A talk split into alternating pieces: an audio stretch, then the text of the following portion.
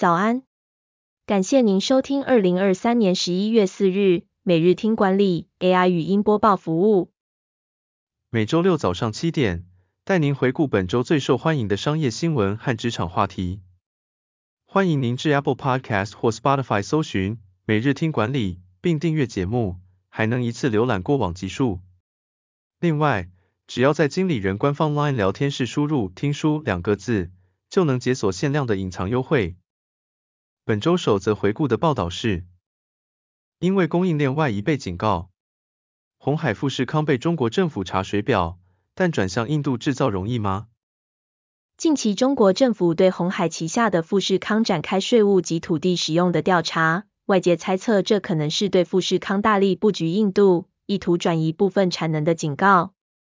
尽管供应链外移的论述已持续多年，但中国仍是电子制造无可取代的世界工厂。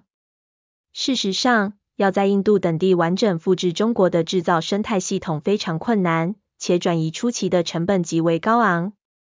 专家指出，中国政府这一次的举动可能带来反效果，让更多当地供应商觉得政府管制难以掌握，促使他们加速将产能迁出中国，避开可能对营运造成重大冲击的不确定因素。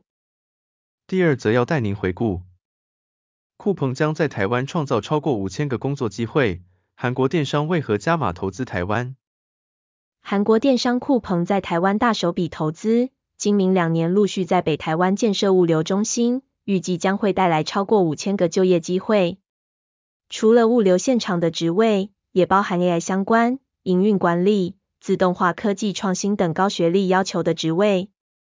酷鹏创办人金范喜也首次在台亮相。表示看好台湾市场，计划透过推出先进仓储和智慧物流设备，与台湾的数位生态圈接轨，将系谷创新模式带进台湾。第三则产业要闻是，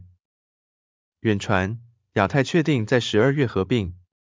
新远传靠着哪两招，在电信三雄站稳脚步？远传电信与亚太电信的合并基准日定在今年十二月十五日完成。合并后的新远传将拥有九百二十万用户，并且成为台湾第二大电信业者。远传提出两大竞争优势，提供更多元的资费方案，以及更快更稳的网速。远传承诺推出从一百四十九元至两千六百九十九元，横跨各个价格带的资费方案，以照顾原先亚太用户。此外，合并后的远传五 G 频宽将增加百分之五十。成为目前业界 5G 最大频宽。远传与亚太的基地台整并后，预计节省用电八千六百万度，减少四点三万吨碳排放，相当于一百一十座大安森林公园的碳吸纳量。第四则新闻带您回顾：WeWork 传出最快下周申请破产，曾获软银投资，估值达四百七十亿美元的公司发生什么事？共享办公室新创 WeWork 传出最快将于下周申请破产，消息一出，股价暴跌百分之四十。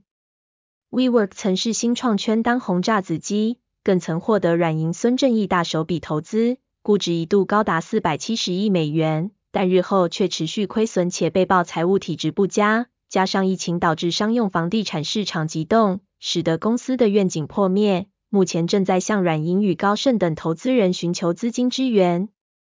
截至二零二三年上半年，WeWork 净亏损达七亿，账上现金仅剩二点零五亿，长期债务却是惊人的二十九点一亿。最后带您回顾，特斯拉市值蒸发一千八百九十亿，发生了什么事？电动车市场为何陷入低迷？特斯拉在十月中释出第三季财报，显示盈利率下滑仅剩百分之五点三，低于去年同期的百分之十六点一。消息一出，特斯拉的股价持续下跌，在本周跌破两百美元大关，等同公司市值蒸发了一千八百九十亿美元。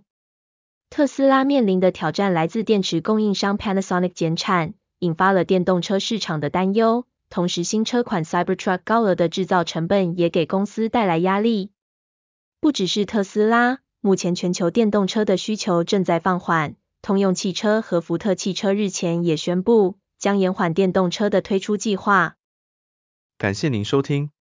点选说明栏可以观看每一篇报道的完整文章。